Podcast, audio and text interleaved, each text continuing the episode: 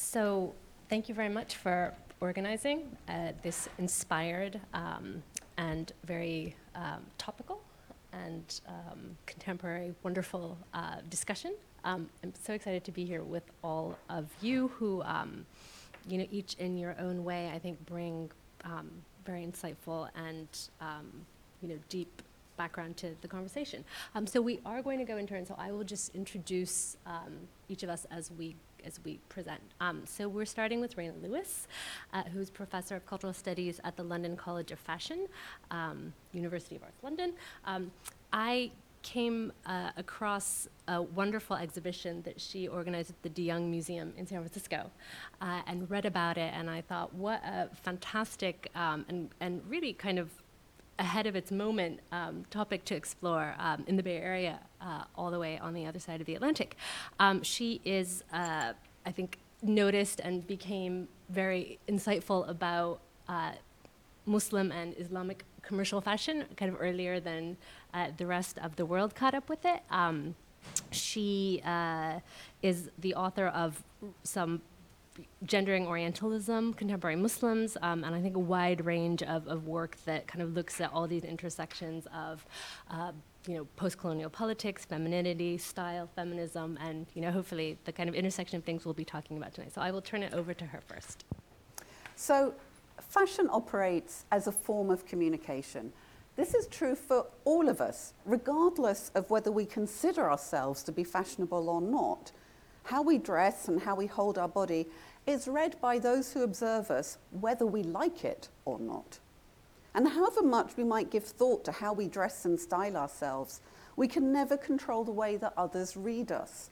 And the example I like to give to explain this is I teach at London College of Fashion. I might get all frocked up to go into work thinking I look really hip. And my students look at me pityingly, and I can see on the ticker tape of their brain, what is she like?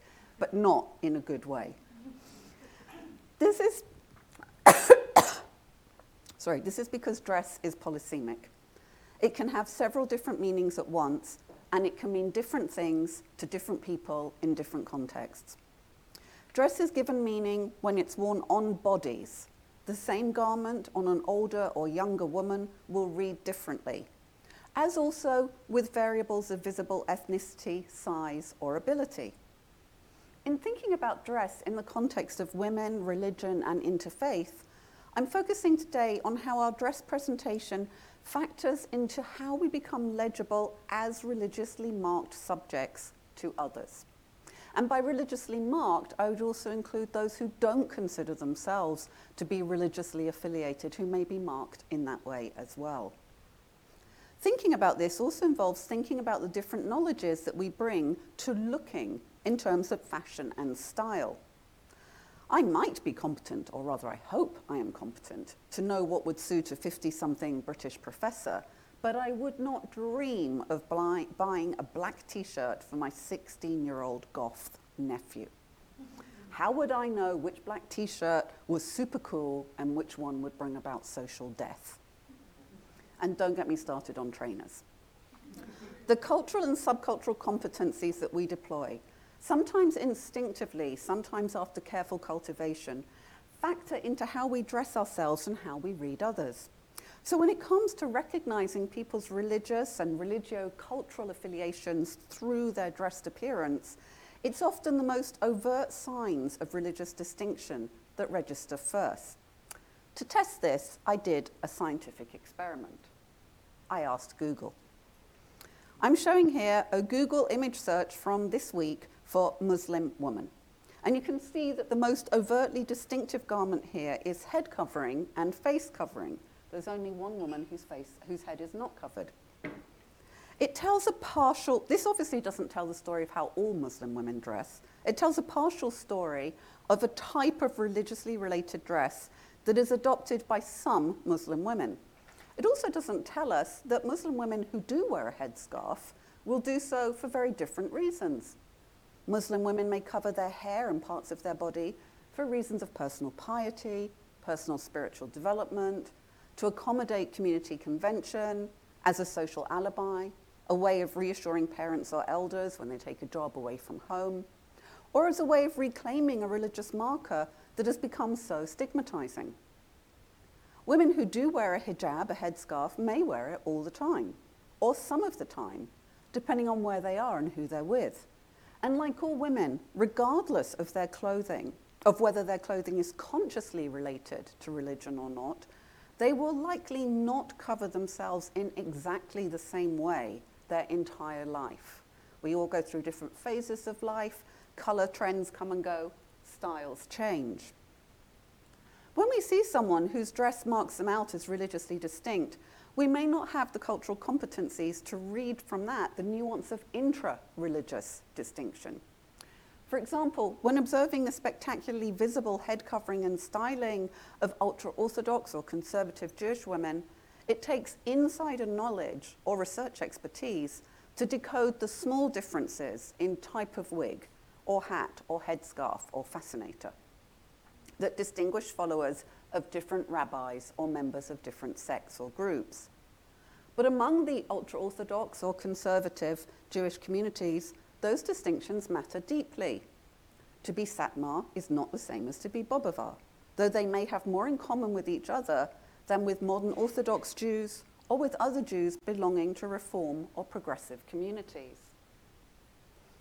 In researching how religious identities are expressed and communicated through dressed appearance and body management, I include formal religious affiliations of all sorts, from ultra Orthodox to progressive Jewish, from Catholic to Lutheran Christian. And I include religious affiliations that some might regard as heterodox, such as Ahmadi Muslims or Mormon members of the Church of Jesus Christ of Latter day Saints.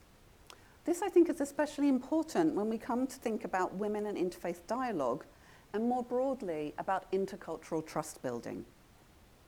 Not all religious identities are communicated through distinction in appearance. So, part of the issue is to find ways to see, to recognize religious and religio ethnic identities and positions that are not overtly obvious in order to foster wider inclusivity. Of course, being obvious can be a risk. In the UK, the most easily visible form of modest fashion in the last 20 years has been the growing numbers of young and now youngish Muslim women who cover their hair with a headscarf or hijab. As some of you will know from personal experience, Muslim women who cover their hair become immediately identifiable as Muslims and can face discrimination and risk as a result. So too do women who cover their hair for other reasons. Sikh women and men who wear turbans may face anti Muslim prejudice or attack, which is another example of how the way that we think we're communicating something isn't necessarily legible to everyone who sees us. Being visible or even hypervisible is not always a choice, but it can be used as a way to fight back against prejudice. My research found that after the 9 11 attacks in America in 2001, and again in the UK after the London bombs in 2005, many Muslim women in both countries consciously used fashion to communicate to others that they were part of Western modernity. Styling a headscarf with on trend clothes in seasonal colours was a way to challenge a prevailing discourse of civilizational clash that regarded Muslims as oppositional to contemporary society, seeing them as a threat even, rather than regarding them as equally at risk from terrorist attack.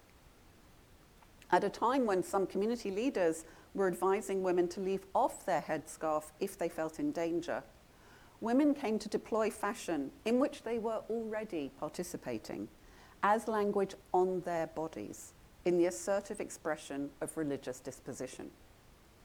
Like their non Muslim peers, this generation, broadly now the under 45s, grew up with consumer culture, with world music, world food, world fashion. They expect to use the commodities and services of globalized consumer culture to cultivate and articulate all components of their self, including their religious and spiritual values. Now, this is sometimes a significant attitudinal shift from a parental or grandparental generation who may have considered the market and consumption as inimical to religion and piety. Looking like what you are, this was my search for a Sikh woman, can bring advantages and dangers for women whose dress connects fashion and faith.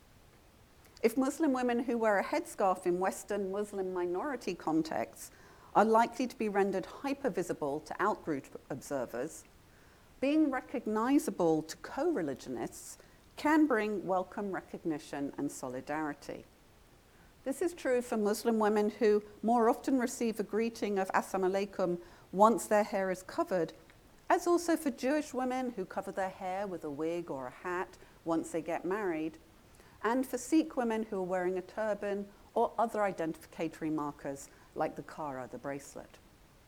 But once you're visible to co religionists through dress and body management, it also inevitably triggers uninvited surveillance, including from the self appointed guardians of women's morality. How women use fashion in the expression of religion and community can play a role in building interfaith and faith secular dialogue. Sometimes modest fashion commerce itself provides a route to negotiate intra and interfaith conflict, i.e., within and between religious communities. When New York Jewish modest brand Mimu Maxi arranged a promo feature with a Muslim hijabi blogger, Summer Albak, so she's wearing one of their skirts and she posted it on her social media. In July 2014, other Orthodox Jews took offense as tensions in Palestine rose. But the designers, Mimi Hecht and Mushki Notik, stood by their connection to the hijabi, and they used their Facebook page to speak out against their co religionist critics, maintaining that the promotion of modesty was a mitzvah, a Jewish value. They emphasized that discussions with their spiritual mentors and with each other had helped them realize, quote, that on a soul level, this is the best time because this kind of collaboration and awareness is a huge component in fighting ignorance and hatred towards Jews.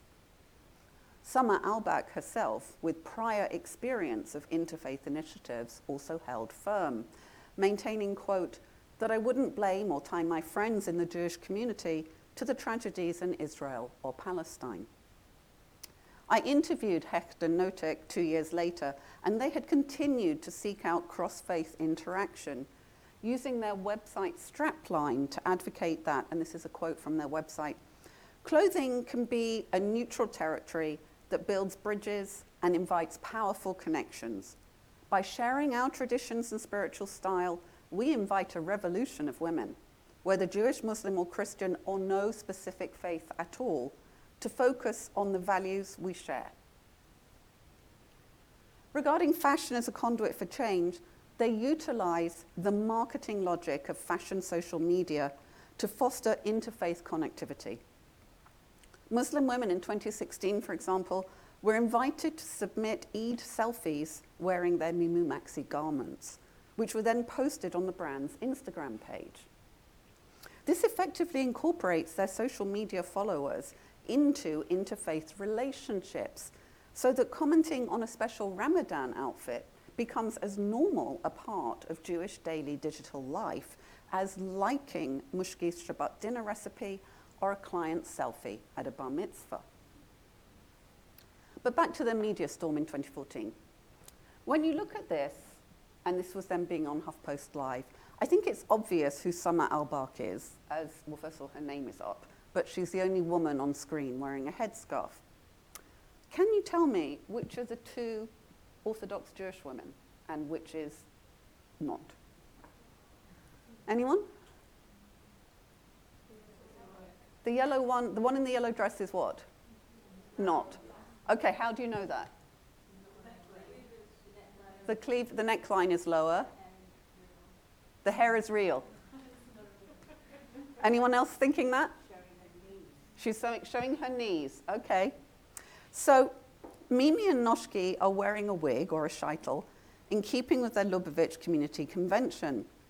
But do we all have the cultural competency to spot a wig at 20 paces? Some do. If you wear one or you grow up with this community, then you can.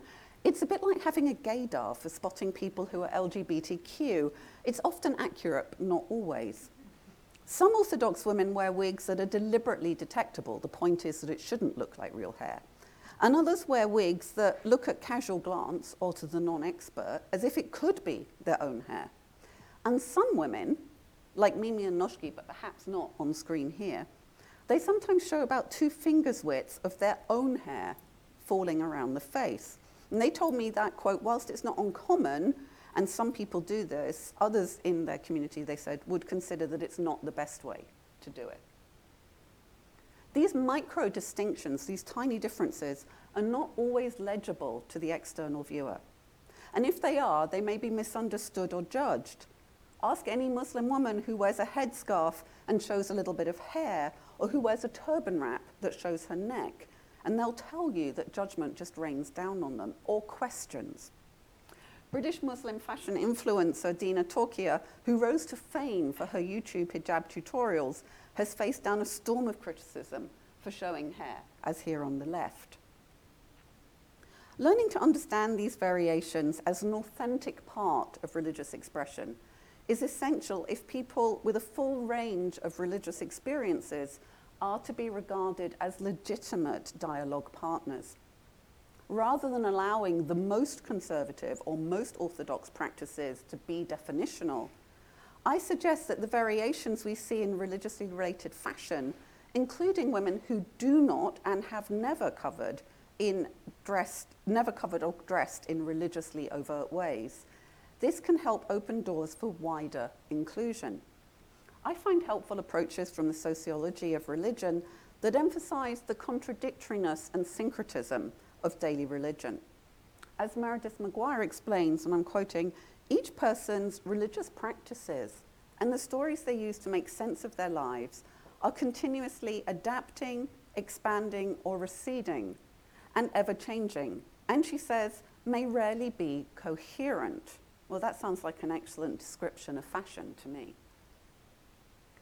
If we are to get beyond essentializing stereotypes and combat prejudice, we have to find ways to understand that how we present ourselves in the world and how we experience others is going to be marked by contradiction and change.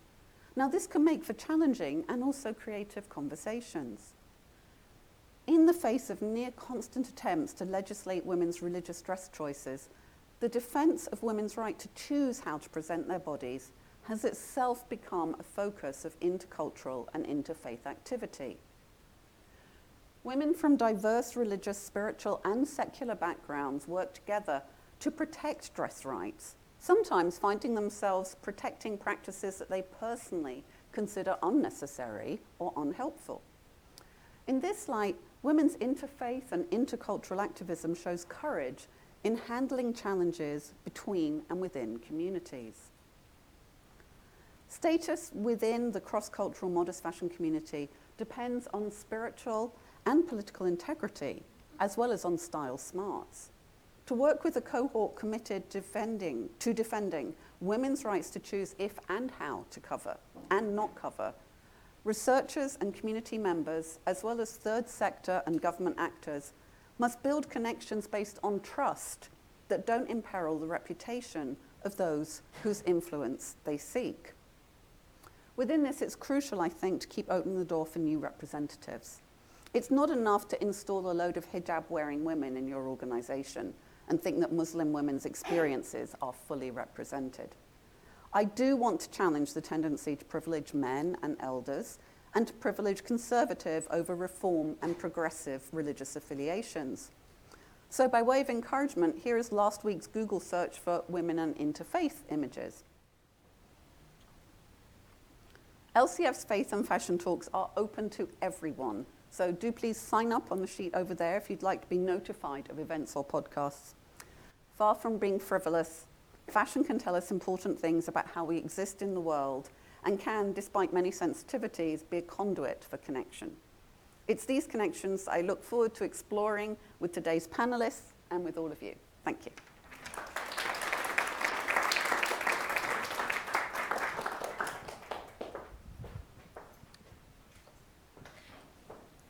Thank you very much, Reina.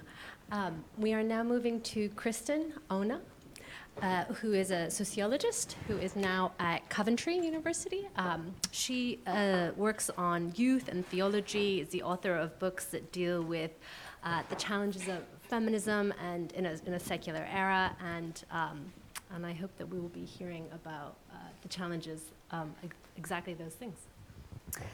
Good evening. Um, it's, it's wonderful to be here. I've known about the Woolf Institute for, um, for, for, quite a few years now, um, and this is the first chance I've had to visit it. So thank you so much, Leah, for the invitation. So, embodiment, of course, is part of how people live out their religious or spiritual lives.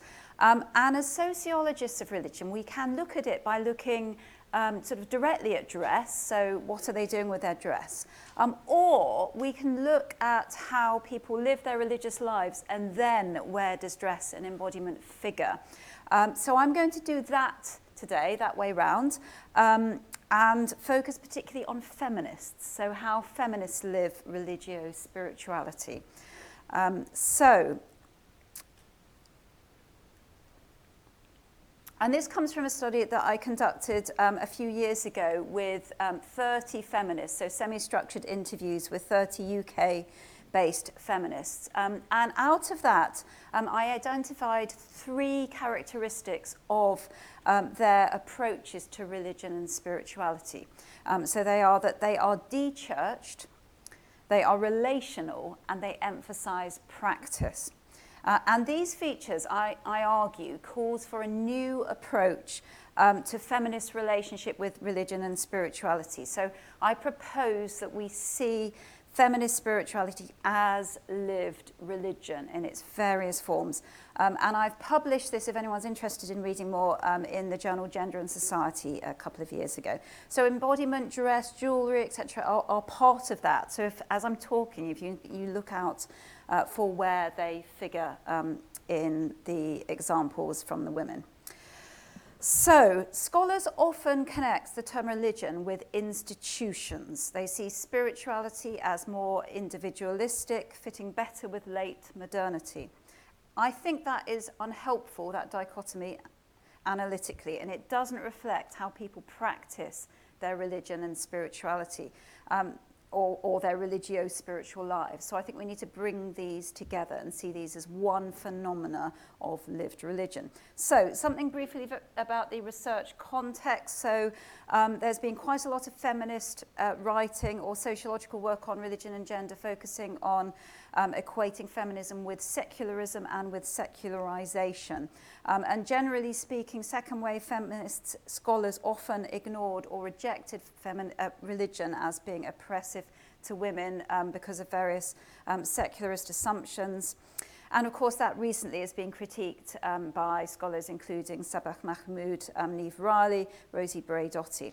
And these secularist assumptions also uh, shaped the formation of secularization theory, which says that modernity brings about the demise of religion, first for men and then for women who, um, from the 60s, threw off um, the traditional forms of religious femininity. Another theme in the literature that's quite common um, equates feminism with New Age or holistic spirituality. Um, and that's the form of religion that there's been quite a lot of feminist writing about. So, um, from Carol Christ's 1978 conference address, Why Women Need the Goddess. Has anyone read that classic um, essay? It's a really good one to read. If you, if you haven't, I recommend it. Um, feminist spirituality spread through a range of pagan, Wiccan, goddess focused spirituality. So, there's quite a lot of work on that. Um, and then there is a, a, little bit of work on religiously based feminisms. Um, where we see that feminists can use religious resources to challenge inequalities within their own religions. Um, but now I want to get straight to the um, interviews and show you some data. So this uh, study built on um, a study I published in the journal Feminist Review in 2011 um, that analysed data from a survey of um, nearly 1,300 uh, people involved in new forms of feminism that had emerged since the year 2000 in the UK. Um, so then subsequently I did uh, semi-structured interviews with 30 participants who were drawn from that sample and these sort of aim to represent the, the patterns within the survey data. Um, discuss various themes such as the ones on the slide uh, with them it, it, in an attempt to say, well, how do we understand their approaches to religion and spirituality. What do these things um, have in common? So, the first characteristic um, that I identified of feminist religio spirituality is that it is de churched. Um, now, that's a bit of a weird term, um, and it's ac- accurate, I think, actually, um, much more accurate than words like deinstitutionalized or de Christianized. Um, so in, in childhood, two-thirds of the interview participants were involved in some way with church. So um, it might be that they're, um, as in the example of my interview, with Gabriella, her family were Italian Catholics, so it was very much in the foreground of her of her childhood, um, and I won't read the, the quotes out, but you can you can see them there. Um, but then she decided to dispense with uh, religion. She didn't think that she believed it anymore. Or for some, it was part of the backdrop. So they went to a, um, a, a religious, religious school. So um, Karen's mother worked at a um, Catholic school. Um, her, her family wasn't really religious, but there was a sense in which Christianity was part of uh, this childhood through religious education. But by adulthood, um, all of them had dissociated themselves from um, the church, uh, and actually none attended um, an anymore regularly. Christianity remained in the self descriptions of only three of um, the interviewees. Spiritual practices were important, but they did not require ties um, with the church. So uh, for some, it was because they no longer believed.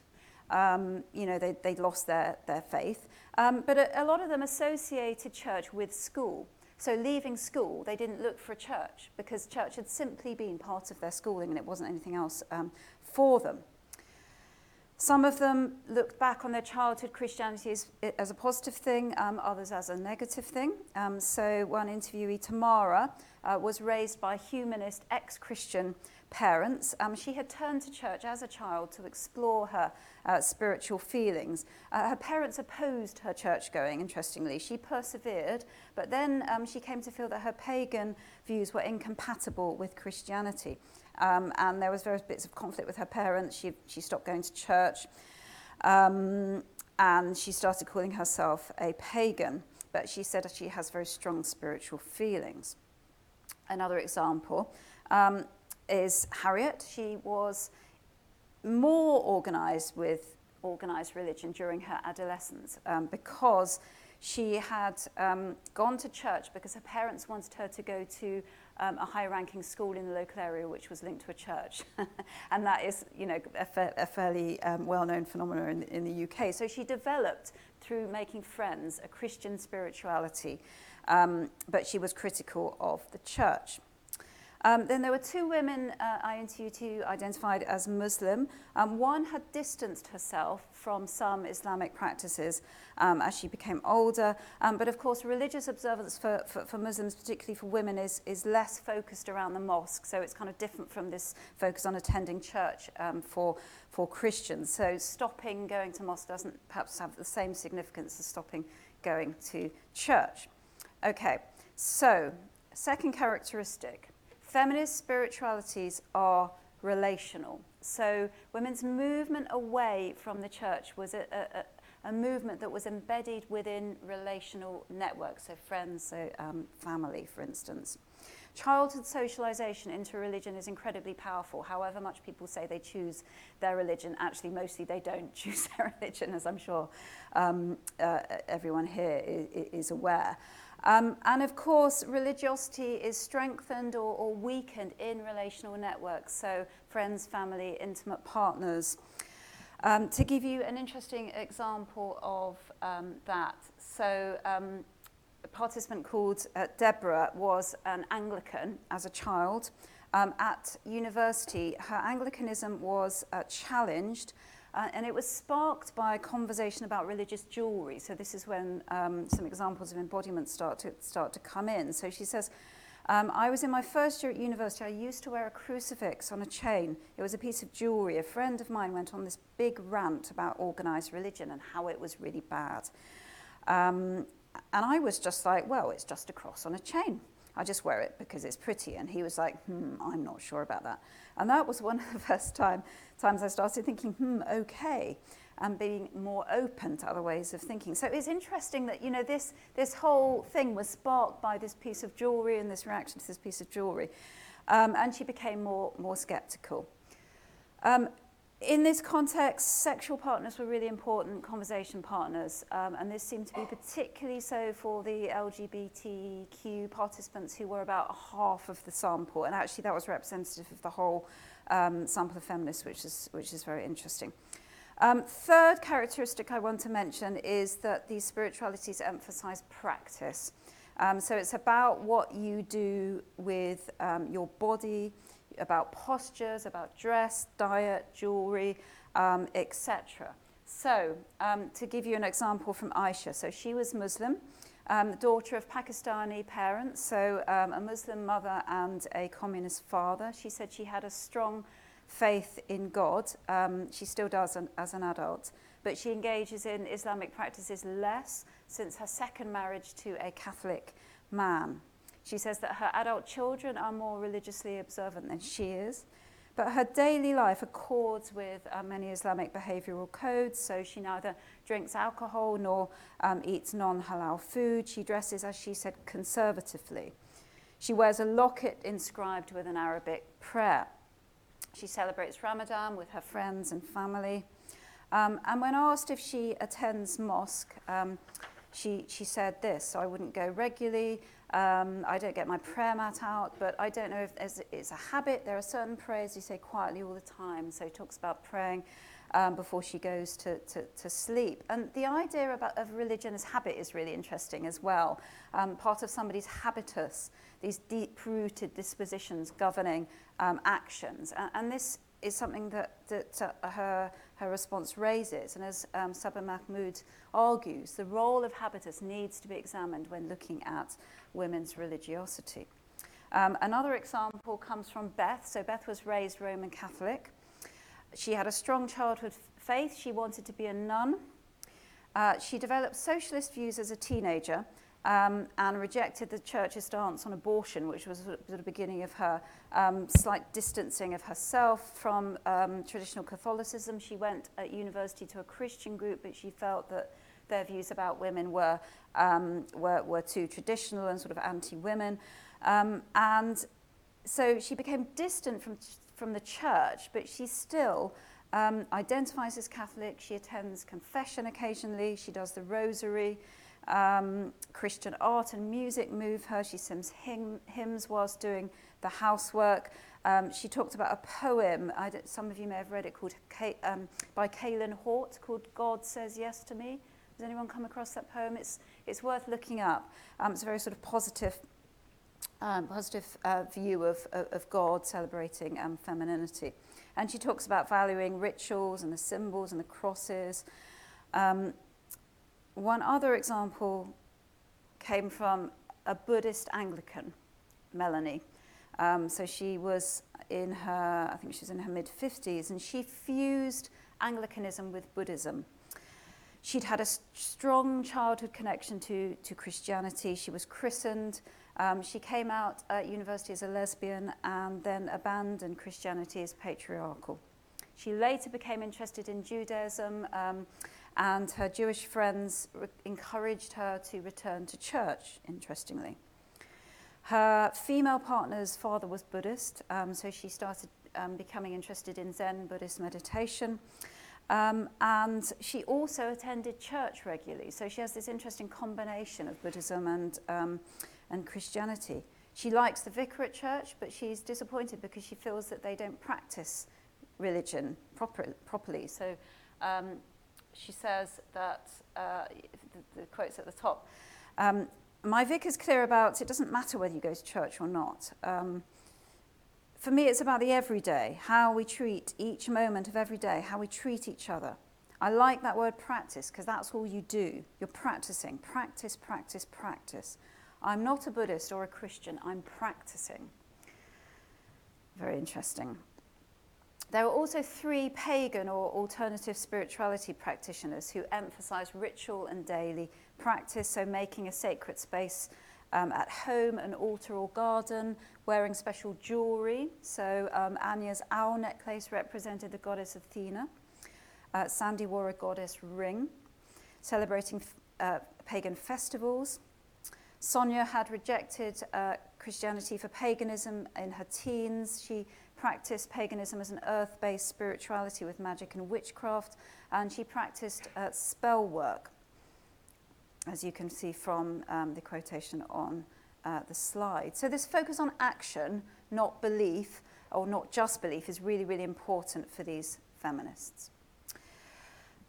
So, what does this mean then, theoret- theoretically? What would I argue that it means? Um, well, I think the existing feminist literature, perhaps this does speak to in some ways. So it does show a movement away from institutional religion. So you could say this demonstrates feminist secularization.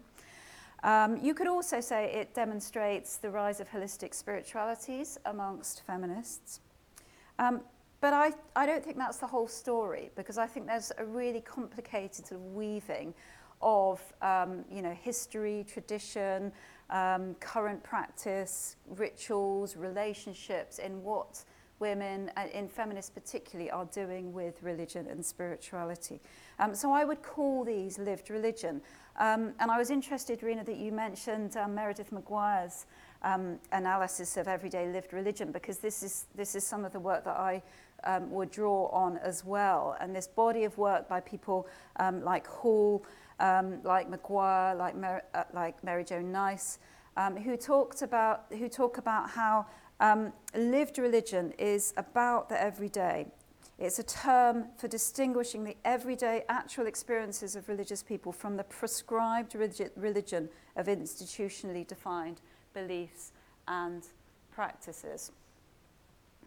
And the practice of religion is really, really important um, for, these, for these theorists. And these practices take, take place across multiple settings, including dress um, and embodiment. It's not just about do you go to a religious institution, do you read a sacred text, for example, um, but it's about daily practice and it's about dress as well. So, to conclude, for the feminists that I interviewed, religion and spirituality are complex. Some of them saw institutionalized uh, spiritualities, particularly Christianity, as restrictive or oppressive. Some thought holistic or pagan spirituality was a better alternative, but they did not tell a simple story of movement um, from institutional religion to an individualized uh, or holistic spirituality. They experienced spirituality in much more complex um, ways. They were embedded in their childhoods, their relationship networks, even while, for the atheists particularly, they were something to define themselves against or sources of family conflict. Practice was important to their spirituality. In other words, religion and spirituality were lived. So, to conclude, um, I argue that feminist spirituality is lived religion. Thank you.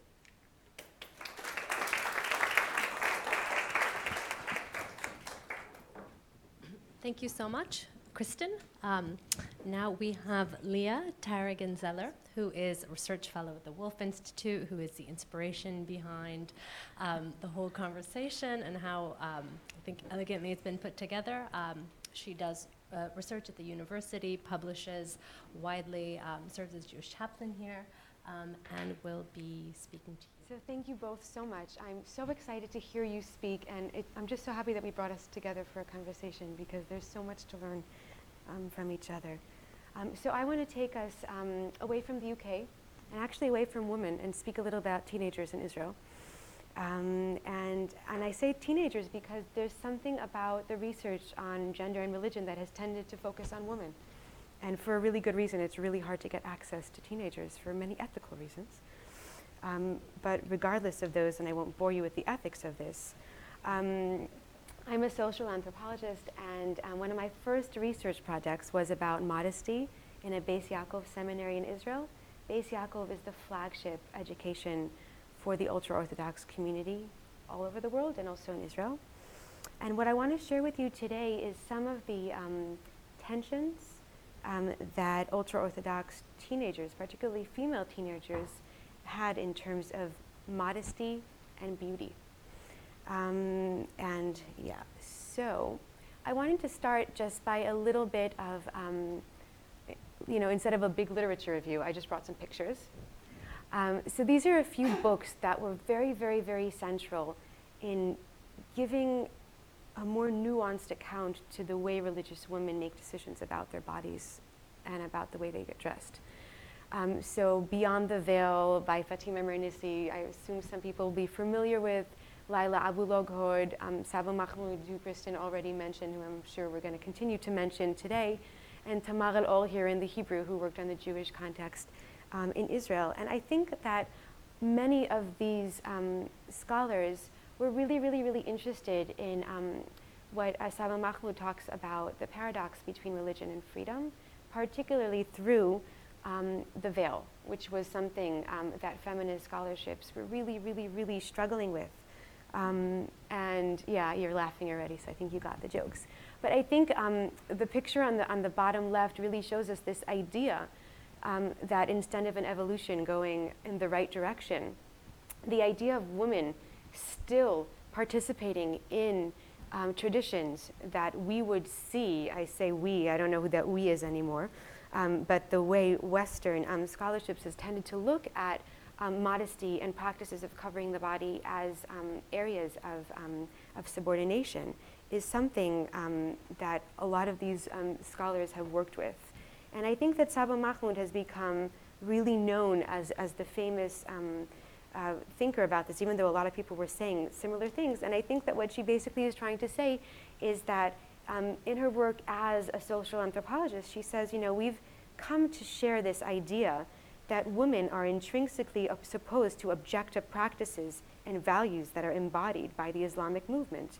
Um, and she casts doubts on the following liberal points of departure, and she makes us really think about the idea that self fulfillment is equated with the ability to realize an authentic self, that actions of an individual are only considered his or her own if they emanate from personal desire rather than a custom, tradition, or a social norm, and that every person wants to be free of submissive relations, not least women in patriarchal societies.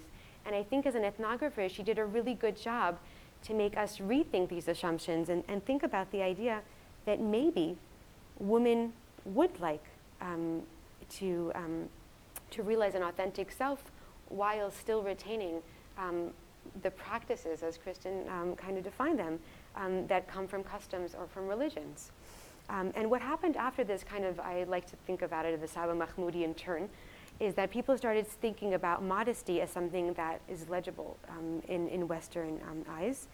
But my humble opinion as well is that so many of these studies have focused on modesty um, and show choice and control as, um, as something that we can um, take seriously, that some of it has also put to aside some of the other thoughts, desires, um, and aspirations that religious women have. We fought so hard to show that modesty is okay that we've kind of turned a very black and white picture about choice and focusing on modesty um, so clearly. So, what I want to try to do today is complicate it a little bit by looking at Haredi teenagers and see a bit of rebellion, um, which I don't think is, um, I really think is, is, is probably the usual um, case. So, I take us um, to Israel it's extremely hard to find pictures of ultra Orthodox female Jews.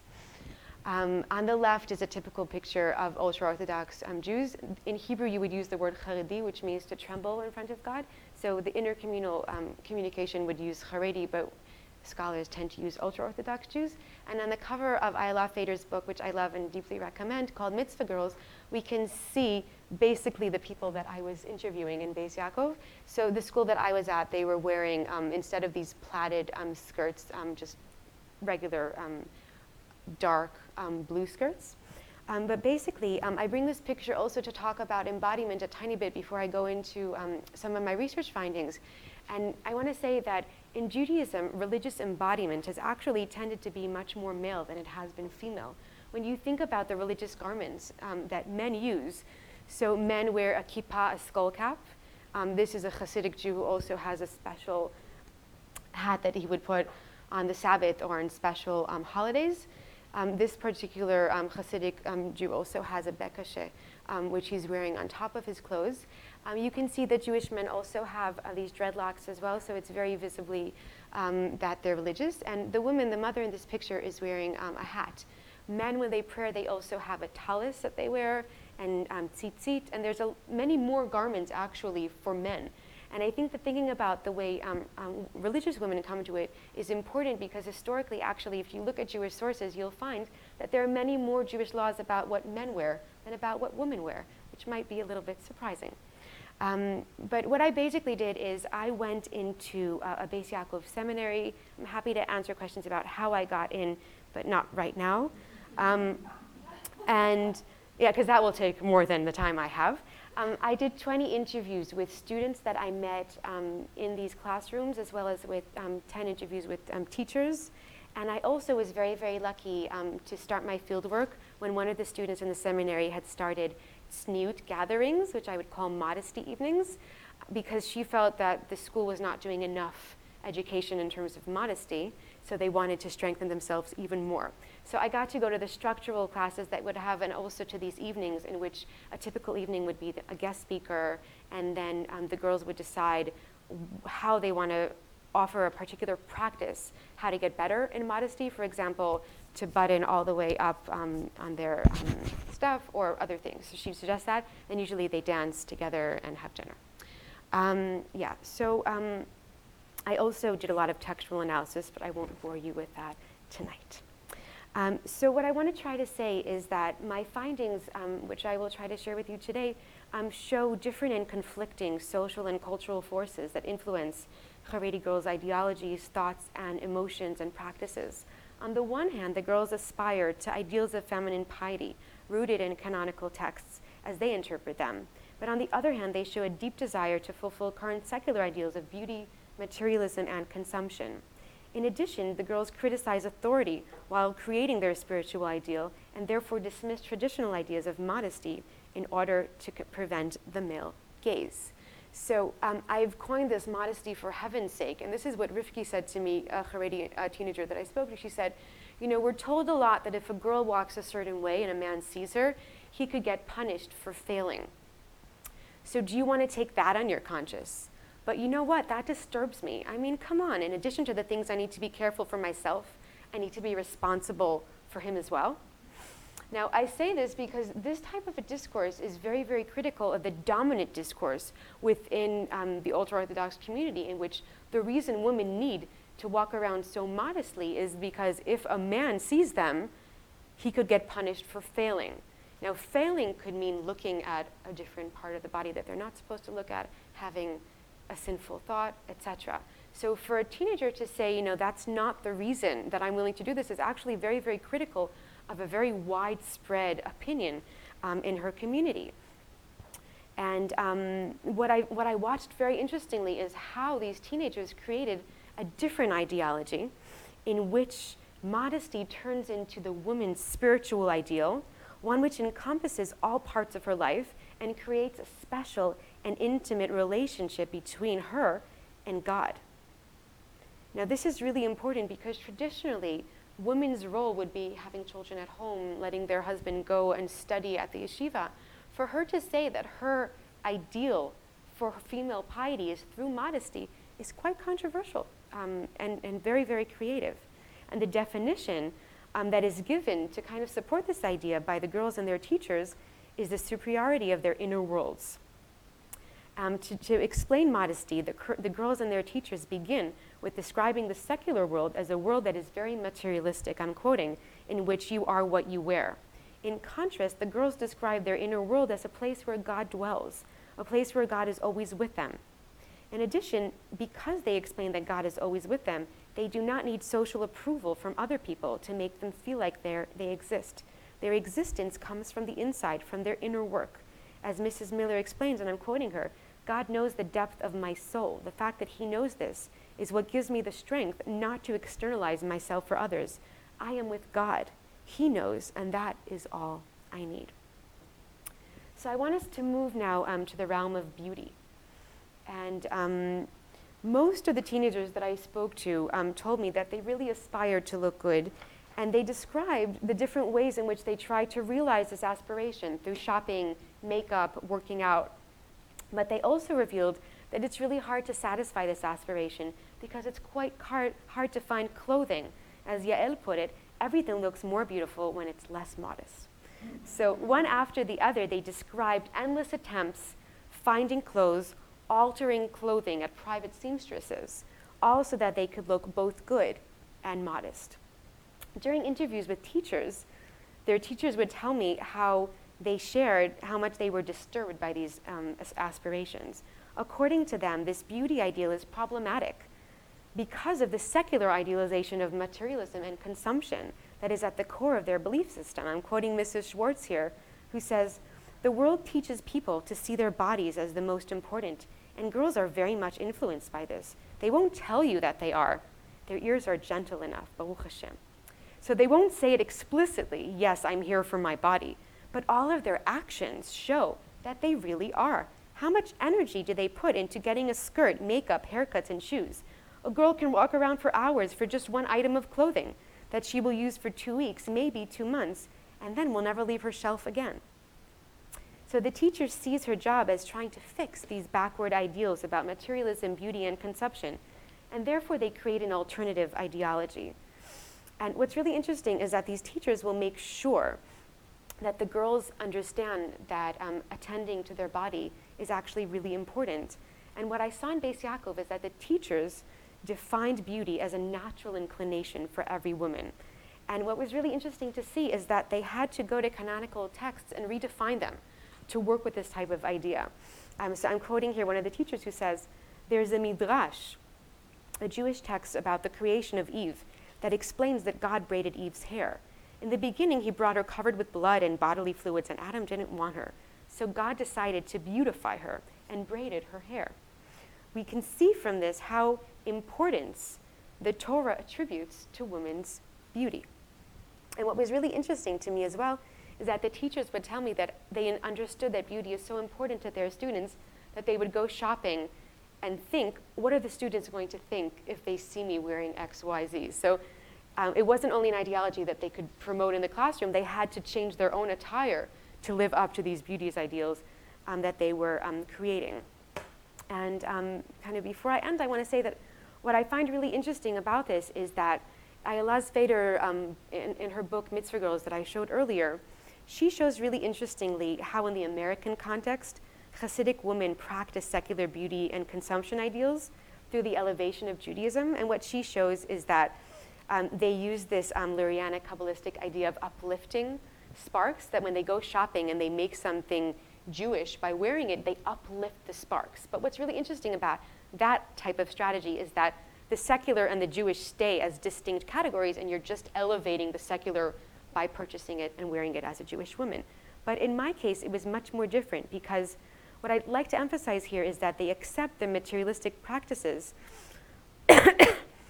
They take the secular ideal of consumption and of materialism in itself and make it Jewish, which is a very, um, very different um, strategy. And one of the things that I found really interesting as well is that um, part of the redefinition of beauty is that they would direct different practices to different spheres. And um, this is what Mrs. Cohen says um, to a classroom of, of, of, women. And she says, I guess they weren't women at the time, but today they are. Um, so she says, Are cobwebs pretty? And everybody in the classroom gets very un- unsettled. And she says, Why not? Because you're thinking about cobwebs in the corner of your living room. It really is gross. But let's say they were out in the nature between the rocks, and I'm walking with my children, and I want to show them how much intelligence there is in, in nature how much intelligence God has given to such a small creature, how wonderful it is, how much beauty there is in a cobweb. Because beauty is when it is in its natural place. So when you go outside with loud clothing, with makeup, with perfume that, and you attract eyes that are not yours, it's like having a cobweb in your living room. It's only because it's in the wrong place. The Torah asks you to look nice, to use makeup and other things, but in the place that it is destined for. So what these cobwebs, and you can't not think about Mary Douglas and matter out of place when you hear this, but what she's really trying to do is to direct different types of desires in different places. And I think it's such a genius thing. And what I've understood and when I've analyzed these materials is that what they do is, is that beauty is supposed to be really, really important, but only inside the home. For the eyes of their husbands, and I went to all these different bridal classes and would say, say, when a husband comes home, you have to beautify yourselves. It doesn't make a difference what you did all day long. Make sure that you're beautiful when your husband comes home. But to the eyes of the world, beauty should not be the factor. The term that they use is respectability. For the eyes of the world, you must always look respectable. You need to put a lot of effort into being respectful, but respectable. But beauty is only to the eyes of your husband and at home. And beauty outside is like a cobweb. Um, so just to, to finish up here, um, what I'm trying to show here with these different things is to try to problematize a little bit this idea that religious women in modesty um, live beautifully without other forms of tension. And what we can see is that um, the girls that I was speaking to have many different types of desires. They would like to be beautiful, they'd also like to be um, modest, and they really live in tension with these different things. And I think that their teachers understand it and pretty creatively look back at canonical sources to try to create an ideology that can work and live in different um, directions. And it's by directing them to the correct spheres and the correct times that they can actualize all these different desires that they have amongst themselves. Um, and what I'm really trying to show here is how Haredi women um, criticize the traditional roles that are given to them through rereading and reinterpreting the text. And I just have to end um, with these photos um, for a very, very important reason because um, it's very hard to find images. The image um, for the men is um, The New Black. It's a new TV series um, in Israel. Please Google it if you have not seen it yet. I bring this because I've only spoken about women today, but of course, men have a different set of, of, things that they need to live up to. And this on the side is, again, two women wearing wigs that may not be obvious to everyone. but this fashion is something um, that is very, very, um, very obvious when you look at the ultra Orthodox community. It's not always what you'll find online. Um, but in their lives, so what I'm trying to show is that fashion is important to them, modesty is important to them, beauty is important to them, but they learn how to direct these desires in different places because all of those desires exist in them just like they exist in any, in any other um, person, I think, in this room. Thank you. Um, thank you so much, Leah. Um, that was really fascinating, and I was especially taken by the metaphor of the cobweb, um, because I thought, um, you know, Islam had exhausted all the metaphors, pearl and a shell, and mm-hmm. um, you know, unfortunately, in more contemporary times, lollipop without a wrapper, and um, it's oh, always. it's always. I can add a few more. Uh, exciting to encounter a new modesty metaphor. Um, so I'm only going to um, kind of contribute uh, briefly um, because I'd like us to have enough time to have uh, a discussion amongst ourselves and then later um, broaden it out because I'm sure you'll have questions um, and I'm sure we're interested to hear your thoughts as well. Um, I will contribute um, just a little bit from my personal experience, um, you know, as a reporter and a writer dealing with uh, women in Islam and kind of growing up uh, with the political legacy as an Iranian in which women's dress um, was so contested and had to signify so many other things beyond personal uh, spiritual journeys, you know, meditations about modesty and, and really um, you know, I think all of us are sort of, all of you are, are, are reflecting on how this question of, of, of dress and piety um, is very much a kind of interior, reflects an interior space and a kind of con- constant um, engagement with an outer space, and, whether it's a feminist movement or, or a community uh, that an individual feels incredibly um, committed and entrenched within and loyal to. You know, in, in the Middle East, I think at least since the mid 20th century, um, for women especially, dress has been um, a, a, constant kind of marker of um, contestation with the state. So um, I don't know if you've all sort of ever seen, there's this kind of current on the internet that shows us images of Kabul in the 50s and 60s or Tehran um, back when everyone was wearing very fashionable, you know, Dior and 60s um, kind of fashions um, as, a, as a kind of nostalgia for an era where you know, we are, I think, asked to believe or signaled to believe that women were more empowered. Um, and these photos have great currency, and, and you know, behind them is, is probably a very stark reality in which a very small margin of elite women had access to education or any kind of opportunities to really better themselves and have agency in their lives. Um, apart from a very tiny sphere that looked and dressed like that. Um, so this is the kind of world that I was born into. I was born in, in the mid 1970s um, and kind of grew up thinking about being veiled um, as something that marked your politics, really, rather than um, your personal story. Whether your mother wore the veil or your grandmother wore the veil, it was something that reflected um, kind of your attitude towards the Iranian government and whether uh, you supported the Shah and the whole kind of history of Western relations with the Middle East. Um, or believed in a kind of independence or, um, or kind of challenge to that. Um, so in the late 70s, you know, dress amongst very secular and educated women in Iran, veiling and dressing more modestly, wearing um, kind of what started to be really a cloak that would come down to your knees became a kind of political uniform of very educated women um, as, a, as a kind of form of dissent. Um, and then after the revolution, in which, you know, Islamists took over, and we know the whole Khomeini legacy, um, you know, a revolution that women took great part in, and I think this is something that's mirrored in the Arab Spring uprisings.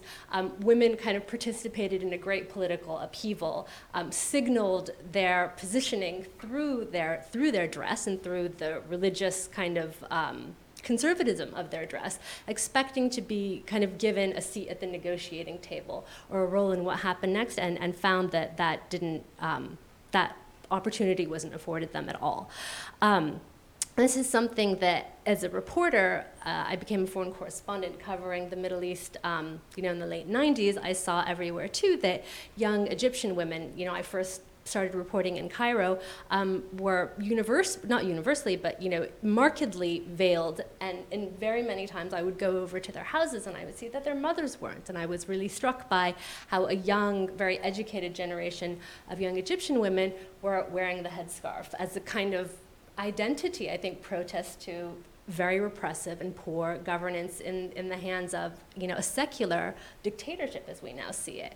Um, so again, you know another young generation of women um, choosing to signal something very different with their dress and with the choice to veil or you know even to be extremely modest. In uh, in Tunisia after the Arab Spring, um, you know I worked there over the last few years, kind of looking at what happened to women in a lot of these post Arab Spring uh, countries, women had started wearing the niqab, which is, of course, the face veil, um, as part of a very radical movement that felt like the the 2011 uprising hadn't been radical enough, that there were a lot of demands still for women, that the kind of entrenched police brutality and repressiveness hadn't been challenged enough. Um, and you know, there were great concerns about this all around because, of course, you know, I think as much as we have so many kind of comfortable conversations um, and, and, talk about the hijab or just a simple headscarf as something um, that's reflective of religious values that we can tolerate or that are somehow not related to violence, I think the, the full face veil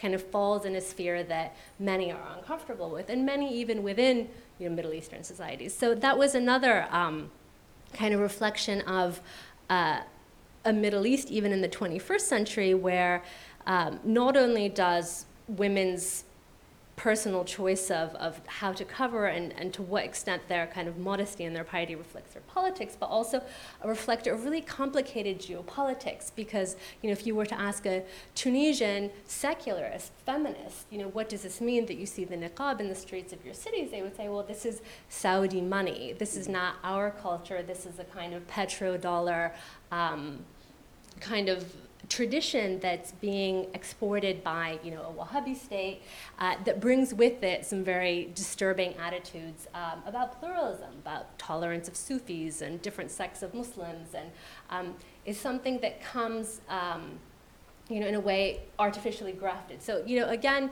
Uh, political dynamics, rivalries, you know, in a region that are intimately connected with Western policies that somehow trickle down, um, you know, in the lives of generation after generation of young women in the Middle East uh, who were who were kind of speaking about about other things, about access to education and um, you know, wanting to be able to be politically active, but very often reflective of, of, of doing that in a way that is oppositional to the state. So in Iran, if the state is Islamist and, you know, enforces a version of Islamic law, then opposition to it will be immodest. You know, that immodesty will be the voice of rebellion.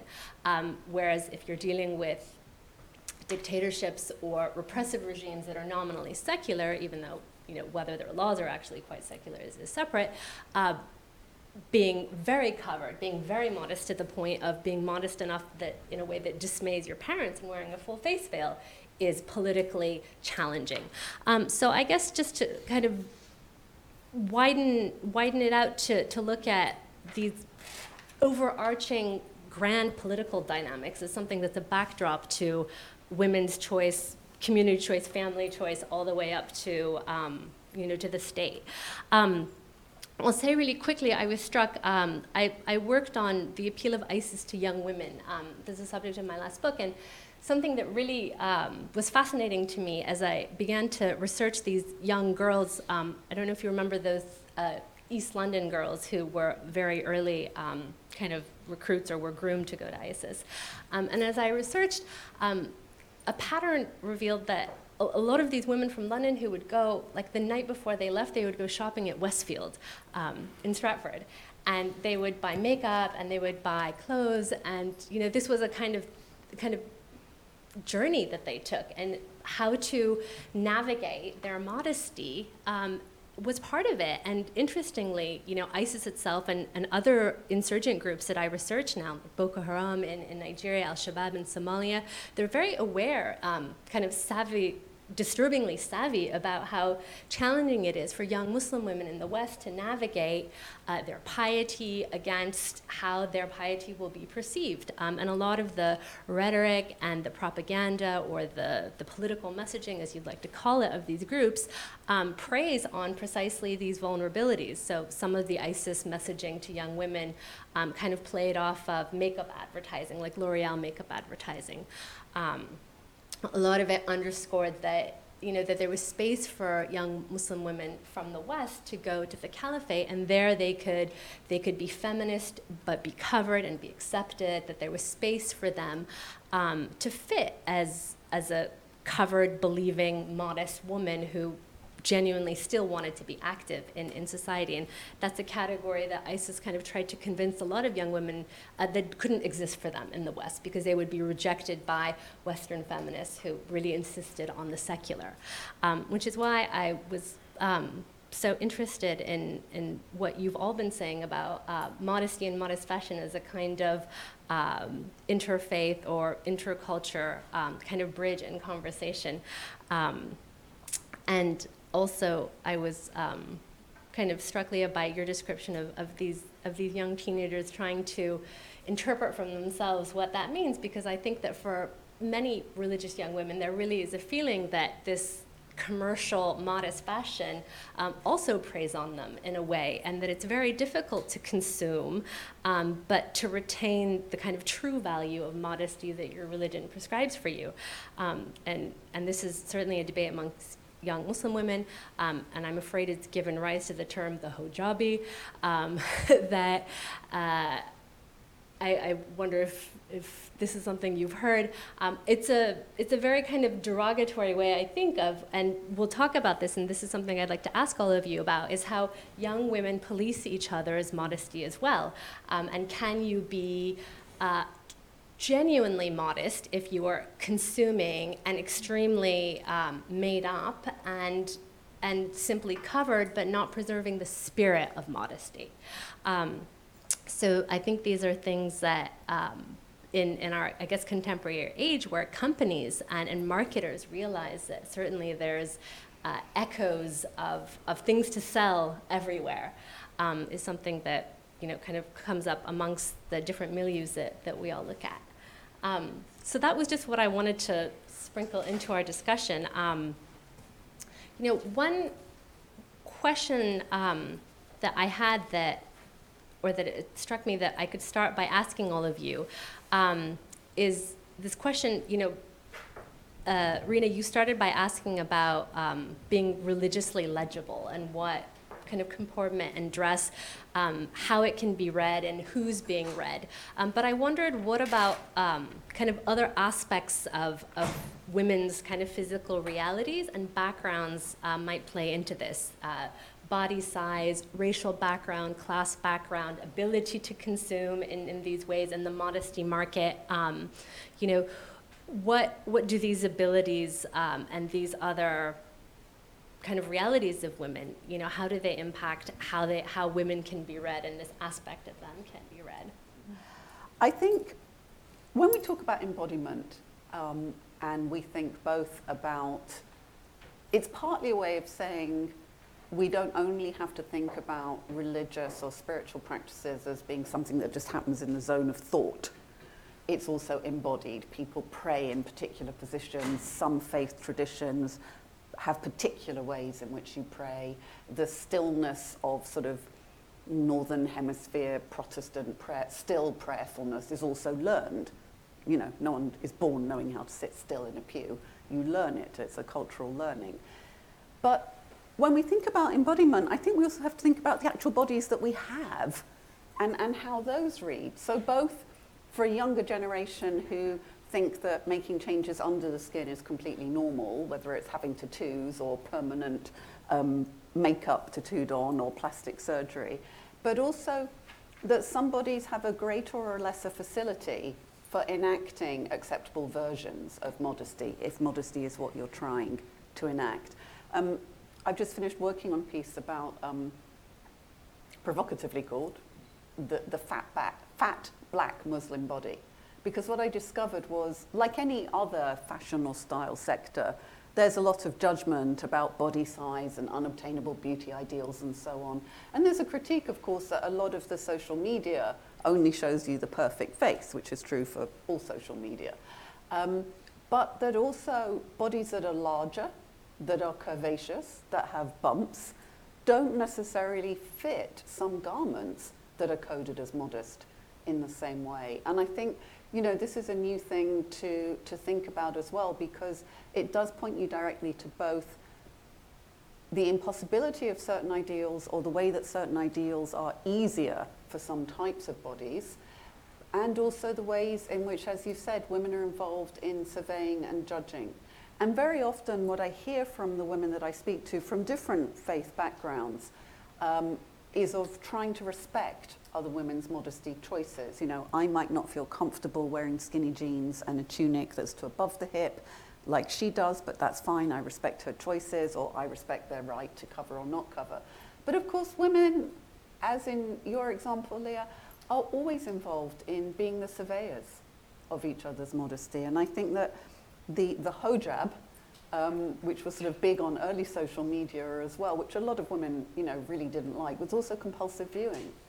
And I think that modest fashion has the potential to be a conduit for conversation, for inclusion, for dialogue, and also to be a conduit for conflict and exclusion on the macro big scale and on the micro local, oh, she doesn't look so nice in that scale my, a lot of my research has been on um, evangelical Christianity. So um, I'm quite interested in, although I haven't written about this particularly in relation to embodiment or fashion, but I'm quite interested in, you know, what is acceptable uh, femininity for, say, a fairly conservative evangelical Christian uh, woman in, you know, maybe the UK or in the US. Um, and I was struck by Marion Maddox's work. She's an Australian scholar, and she studied the um, evangelical Hillsong movement. Has anyone come mm. across that? Yeah.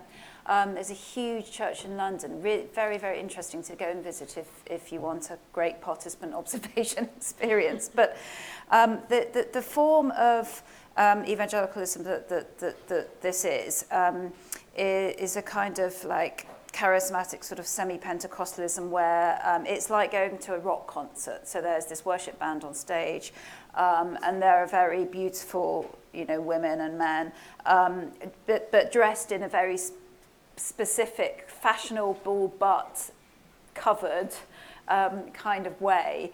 Um, and the women are pretty much all white.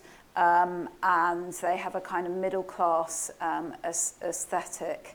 and they, they inculcate a certain kind of um, religious emotion amongst their um, their congregation, which involves, you know, getting people to respond emotionally to sort of, you know, to lively songs, getting them to dance, to quiet songs, getting them to sort of become very reflective. So they are very intentionally working to kind of manufacture certain religious emotions um, through what they're doing at the front and then, and then through um, what they're teaching the, the, the followers to do. Anyway, uh, uh, it, you know, it strikes me on this question of are certain bodies able to do this? You know, for them, it's, it's about mostly being white, it's about being middle class, um, and, uh, you know, it's about being uh, modest, but actually not too modest. because you also have to look, you know, conventionally attractive. You have to, because they're an evangelical movement and they want people to join them, you know, you have to be able to bring your friend, and your friend would think, oh yes, well I could, I could be like these these people, um, and you know their life is kind of quite cool as well as being Christian. So so it's an interesting sort of balance that they they have to achieve, but all within the realms of sort of white even, white middle class evangelicalism. Thank you. Um, so two different thoughts um, about the body. Um, one is as the economic aspect that we've all touched but not fully touched um, is that, as I mentioned, sometimes to get modest clothing, you have to go to special seamstresses or to special shops. It's not what you're going to find at the local mall. So, besides the fact that there are more religious oriented malls, to wear the nice stuff, you would have to spend quite a lot of money. So, there's definitely an elitistic um, aspect as well of being able to afford to wear nice stuff, but that it was also modest. It's not as easily accessible. But the other thing that I wanted to bring into the conversation as well, thinking about um, the, the, the, fat body that you um, thought about. So the next research project that I went to work on is um, what happens after these um, teenagers get married and, and, and actually get pregnant. Um, because within the um, Haredi community, within the first year of marriage, you're usually expected to have a child within a year. so I very quickly moved from teenagers to, to women having children. but when you think about the pregnant body as well, as another body that doesn't exactly stand in with fashion ideals, I was really, really interested to hear how um, women who are pregnant or women after a few pregnancies, the marks on their bodies and what they do with that. And I was sometimes, um, so some of them struggle a lot to live up to those body ideals that are now definitely not attainable, probably impossible beforehand, but now even more so.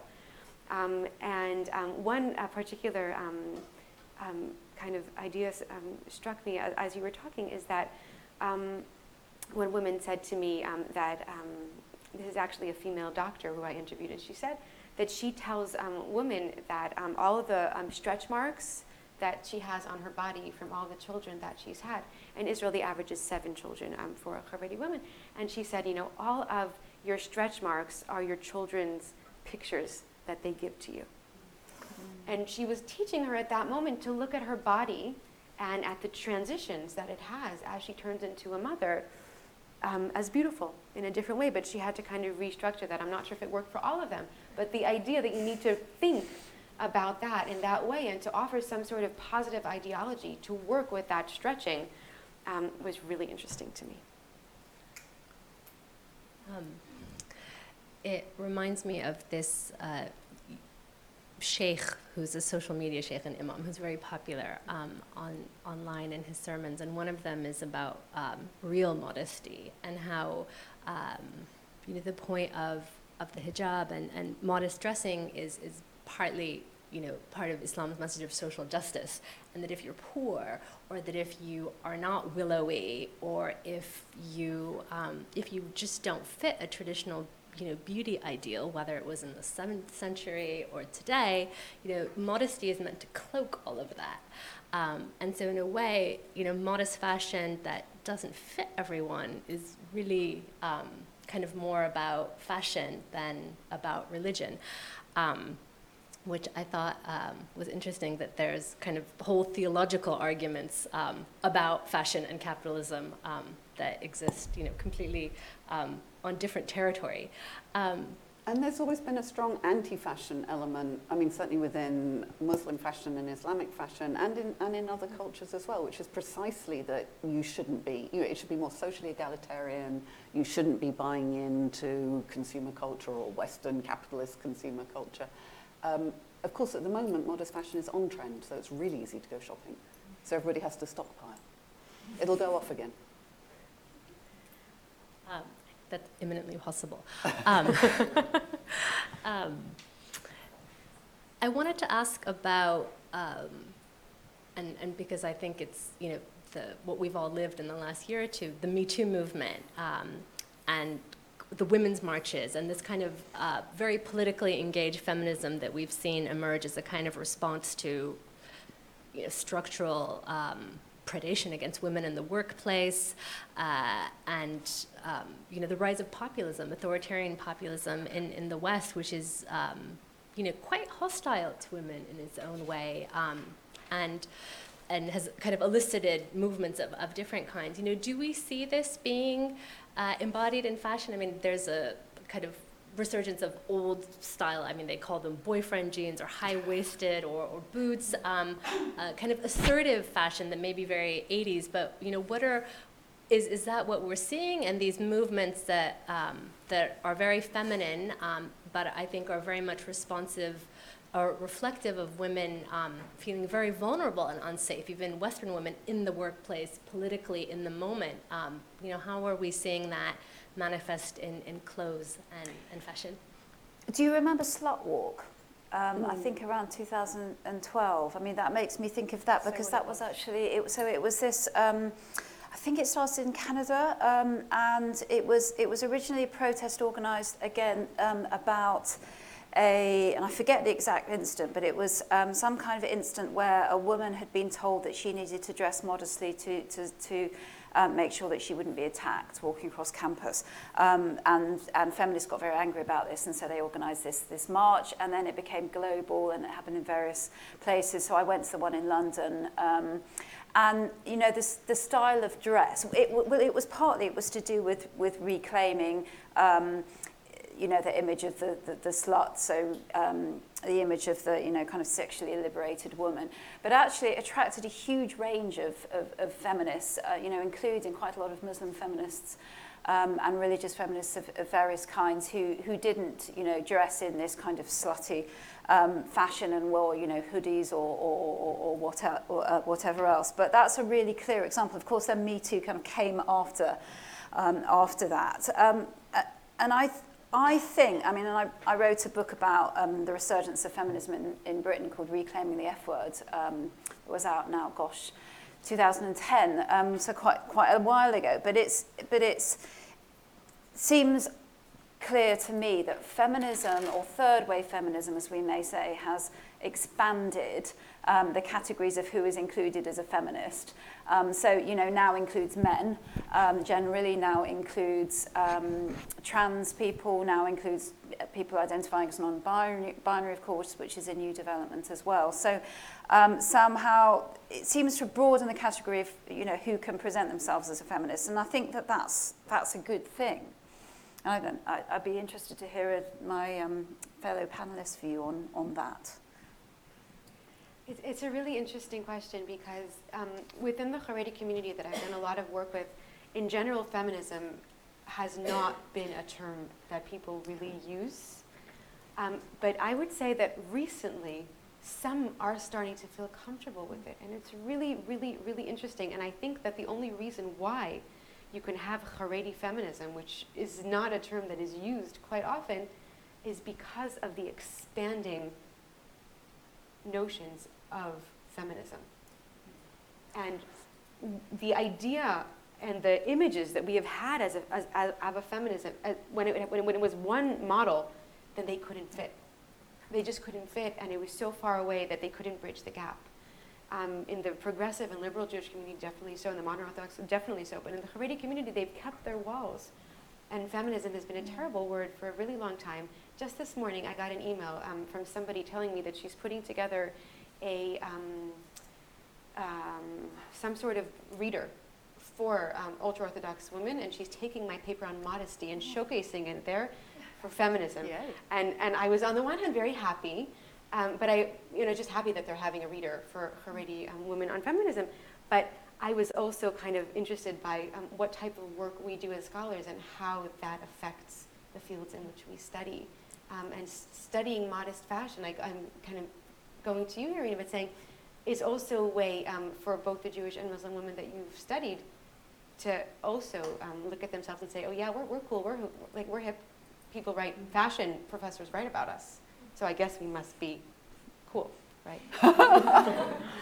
It's one of the very, because when I started doing this research, I mean, I've been sort of working in this area for two decades now. When I started researching on religion and fashion, just putting those two words in the same ten- sentence often produced hysteria or disbelief. Um, and now, if you Google modest fashion, you'll get, tra- you'll get taken straight to the selling pages of high street chains because it's become a fashion term as well. Now, on one hand, I think this is a good thing because I think it's better for people to have choices for what they want. Of course, I don't think shopping will bring about world peace, and I don't think that consumer culture is going to liberate us all. But I do think that, especially for people who've grown up as part of a majority culture, which would be a sort of a nominally Christianish, secularish culture here, or a majority Muslim culture if you've grown up in a Muslim majority culture, country, it's very hard to imagine how profoundly alienating it is to find your habit, your community background disregarded by prevailing cultural forms, whether that's the media, the theatre, or shopping and consumer culture, which is a prevailing cultural form. So, on one hand, I think it's helpful. On the other hand, yes, you know, I mean, you joked earlier about, you know, you won't tell us the long saga of your ethics processes for getting access to those, those young women. Um, but, you know, I get approached by brands more and more now. And I'm very careful about saying, I will share what I already know that is in the public domain. I'm not doing sort of paid consultancy as such, although I could probably have quite a nicely paid sideline at the moment, but that would too much, you know, muck up the area of, of the work that, that I want to do. But what I'm doing and what many of us are doing is also a validating exercise, which can be very meaningful. And one is, I'm grateful for that personally, for the women whose communities I'm researching. It also can have an economic benefit to that sector of, of the fashion industry. Um, for this exhibition, Contemporary Muslim Fashion in the de Young, when we had our um, symposium, Özlem Sandıkcı, who's an expert on Islamic marketing, came and spoke. And she said, you know, events like this, this museum exhibition, is part of the validating, legitimating processes. We, we are part of the world that we live in, and we become part of the thing that we research, whether or not it's our own culture. Those are some of the difficult balances, I think, um, that, that we resolve. I've gone off onto a slightly different tangent, but we should maybe Yeah. open now. Can I just drop one thing Of in course. do that? Because you made me think, um, well, you mentioned legitimation. Um, and, you know, working in the Middle East, um, you know, I've been, for 20 years worked on the Middle East and have been waiting and waiting, um, you know, would the Middle East ever have its own Vogue? Um, and eventually, eventually, there was one and it emerged a couple of years ago and it's called Vogue Arabia. Um, but I think it's um, important to sort of look at it um, and its origins as part of the political economy of the Middle East, and you know, do um, fairly uh, authoritarian regimes use fashion increasingly as soft power because they know how it resonates in the West. So to have a Vogue Arabia, to have uh, fashion shows in the Gulf, um, on the one hand, is is quite interesting and important because really it's it's the Gulf fashion buyer that has propped up couture fashion for the last 20 years. I mean, that's just a reality. Um, and I think it must be, you know, very important for those women to see um, what they spend kind of reflected um, in their own milieu. Uh, but at the same time, you know, it's highly orchestrated and managed and very often deployed as a kind of reflection of, um, of, of regimes as having kind of values that make them palatable as objects of engagement, military, political for the West. So, um, you know, we have catwalks, we have Vogue Arabia, you know, we are um, we are good allies, and we're not um, because increasingly, you know, can you be a good ally if your values and your positions about women are so diametrically opposed? So I think there's a there's a um, you know there's a structural economy behind behind all of this as well. That's um, that's Can I there. just pitch in one more? I'm so sorry because then you're we're all getting waiting to speak, questions, but- we promise. And then I'll shut up. But you're spot on. I mean, fashion diplomacy is, is growing. Museum exhibitions, catwalk shows, etc., modest fashion fairs, Arab Fashion Week. Absolutely. This is part of saying we're on the world stage in this way. And I think for all that, on one hand, I think, you know, I always give the example, you know, I like sparkly socks like I'm wearing tonight. Well, they've been in fashion for the last year and I'm stockpiling them because they won't be available next year. If you want to dress modestly in certain ways, then it's great if there's more things in the shop for you. But the other less welcome byproduct of the legitimating um, impact of this work is if the increase in those garments then also becomes another source of pressure because look, it's easy for you to wear a bikini. You can buy it in Marks and Spencers. Or look, it's easy for you to wear a longer shirt or you know looser trousers because there are so many there. So you know we are all constrained and compelled by the market and the people around us in different ways. I'll shut up now. Um, so on the uh, idea of ownership, you were talking about the slut walks. On the other side of that form of ownership, there's also um, the group that's known as the Nashata Taliban, the Taliban women in Israel, who go to the other extreme where they take ownership of their religion and their faith as, um, as like you talked about the Beis Yaakov girls who um, the girl who says that she doesn't want to have the responsibility of, of um, men's faith and dressing modestly. These women really take this idea of modest dressing as their their religion and, and the way that they express their faith. Um, how would you how how do you analyze that kind of idea where it's not beauty but it's um, but it's taking the religious dressing to the utmost extreme and it's the the whole way of showing their religious identity but it's in an extremely um, I, I yeah I find I find them extremely confusing and I've been reading about them for a long time and I don't quite know how to understand them. Should I answer? Yeah, um, thank you. Um, an ethnographic story. When I was at Beis Yaakov, which is the flagship of the Haredi community, um, on my way one day, I saw a group of Neshota Taliban. Now, Taliban women in the, in the Jewish context means that they look um, more Muslim in the way that we would usually imagine it, fully black, um, with only the eyes open. And I came um, to Beis Yaakov and I said to the teacher who I went to her classroom on a usual basis, and I said, What do you think? And she said, Oh, they've been trying to come and speak to our students. We have never let them come in. They're extreme. And I, and I say that because when, when different people employ the term extreme, we mean very different things. Mm. And it's always a judgmental commentary on the people who are more to the right or to the left of us. So, as an ethnographer, I feel like that's the only answer that I need to give, right? We use that as another signal to say, oh, my modesty is fine, it's not a big deal. It's them that are extreme. And if we go back to the picture that I started with on, you know, the burkini and the bikini, and they're both judging each other, I think that what's common to what all of us are talking about is this visible judgment and surveillance um, that we have. And you know, my individual opinion about the Taliban is not of importance to here, but to understand that we're living in a space in which we're constantly judging each other. Who's more right and who's more left and who's more extreme. And many times the body and the female body is at the center of that. Uh, thank you, and I hope this is not completely off the wall, but on the question of religious visibility, we've kind of concentrated on sexuality. There's also religious visibility in terms of power. And I was ordained as one of the earliest uh, ministers in the Church of Scotland through at a time when those of us, those women who were ordained, felt that they had to um, almost disappear but certainly dress more like their male counterparts, um, dangly earrings were a no no. Now that has changed. What hasn't changed is that we still have a raft of males who get into pulpits or behind altars um, or otherwise in other religions dressed to the nines. Can I we did a wonderful session of faith and fashion a couple of years ago called uh, What to Wear When You Work for God.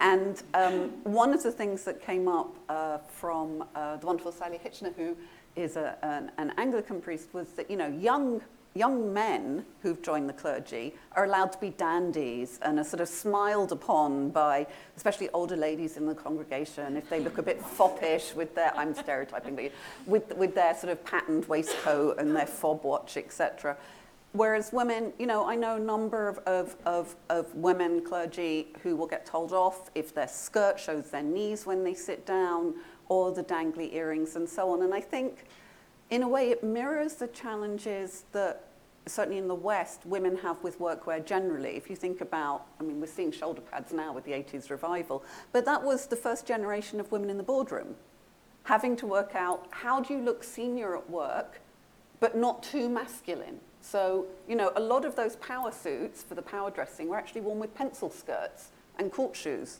Nowadays, you might wear the, you know, the Hillary Clinton pantsuit with trousers.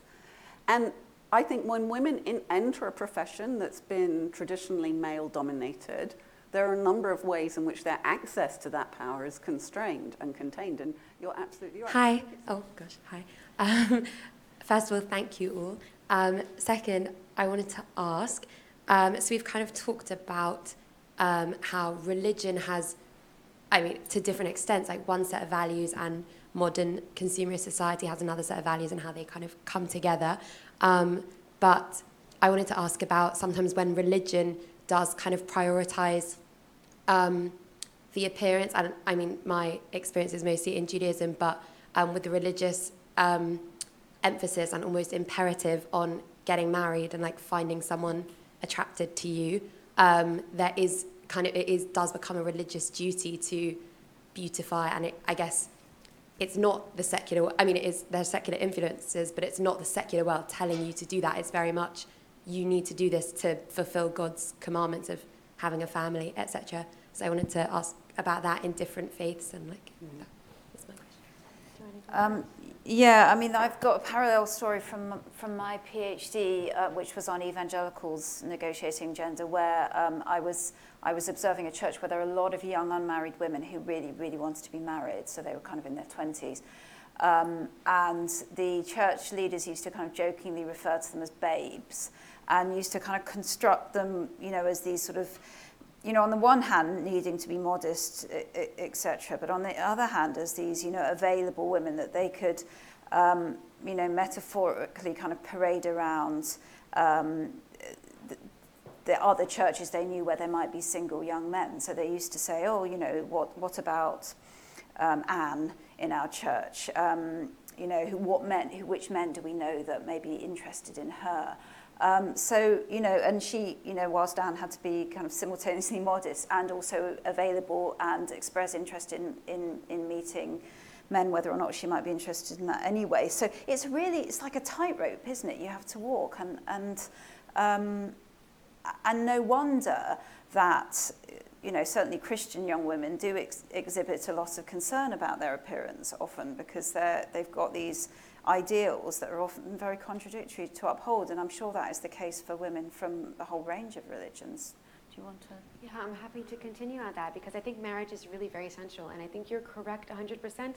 There's a transition. And I think, Reina, when you started speaking about it doesn't always stay the same, we need to look differently at different stages. And um, when I was um, doing my ethnography um, in the classroom, I, as, the, as the year went on, I suddenly noticed that there were some girls who started to wear makeup. Now, speaking about surveillance and guidance, in general in Beis Yaakov, they're not permitted to wear makeup. It's only the older girls, as they approach marriage, that they can start putting on makeup. Now, I say this because it's extremely interesting. The teachers, there would be usually one teacher who would check every morning that everybody's wearing their skirts where they're supposed to be and everything is but at some point, there is going to be a very silent contract between that teacher and some students that they're starting to put on makeup because they need to, you know, better their appearances because they're now, I say this carefully, mm-hmm. on the market in terms of, of marriage. And that transition is an embodied signaling that I'm now looking to get married. And it's not something that's done here. It's also done with a lot of phone calls and a lot of matchmaking. But it's also an embodied practice of now I can practice makeup. I think that um, for, for women, as for young men, you know, trying to find a partner is, is a life phase. For some of us, it's a life phase that recurs. Um, and that brings with it generically a heightened concern about appearance, about how you're communicating, about does he or she or they like me, etc. Do I fit in? But also when that's overlaid with a religious mandate that either you ought to be doing this or you need to attract the right sort of person. And that can be for families that are fairly uh, secular in their outlooks, but immersed in a religious or religio-ethnic culture and community. So there are, there are all those things about signaling, and sometimes it might be, you know, when you're at somebody else's wedding, you're particularly on display, or all the aunties are looking, or so on. And social media then allows a, a, another, another way of that happening. And of course, as you say, there are these life phases. So I know from um, a couple of um, Orthodox Jewish women that I spoke to about uncovering, who had stopped, they had covered their hair when they first got married, and then after a while they stopped. So they still dressed modestly-ish, partly because their children were at Jewish school, etc. But they were dressing differently, and they said on reflection they wouldn't have thought it at the time, um, but you know, they were when they were at college and they were dressing more modestly. They were wanting to signal to potential partners the type of Jewish home that they would be looking to create. And I think it's when it's consciously about religious cultures, it gives a different overlay to what large parts of the world, and particularly the young population, are sort of all doing without necessarily naming. I think, was it you? Yes. Um, thank you. I'm puzzled in a way by this whole idea of modesty. What is it? Who is it for? Why be modest? What does it mean? And what about men's modesty? Shall I go first on this? Yeah. Um, it's, it's a wonderful question, and I think that the question is, is, a, is a serious one because what modesty means and all of those questions that you ask are something that changes all the time. Um, one of the things I found really, really interesting during my work is that today, when we think about modesty, we think about clothes.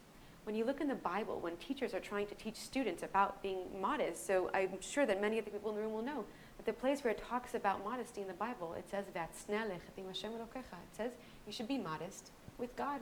And it says nothing about clothes, and it also says nothing about gender. It's a generic um, idea that's about being modest with God, whether you're female or male.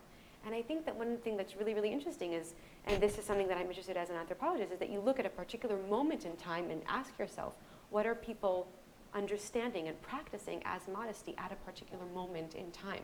So for me, um, the, the teenagers that I was speaking to were interpreting it as something that was about God and not about men, but they also interpreted it as something that wasn't just about the body. You can be modest in the way you think, you can be modest in the way you talk, you can be modest in the way you sing. It's a whole thing um, that, if you, in my understanding and my analysis of it, they were trying to um, make modesty um, legible in whatever it is that they were doing.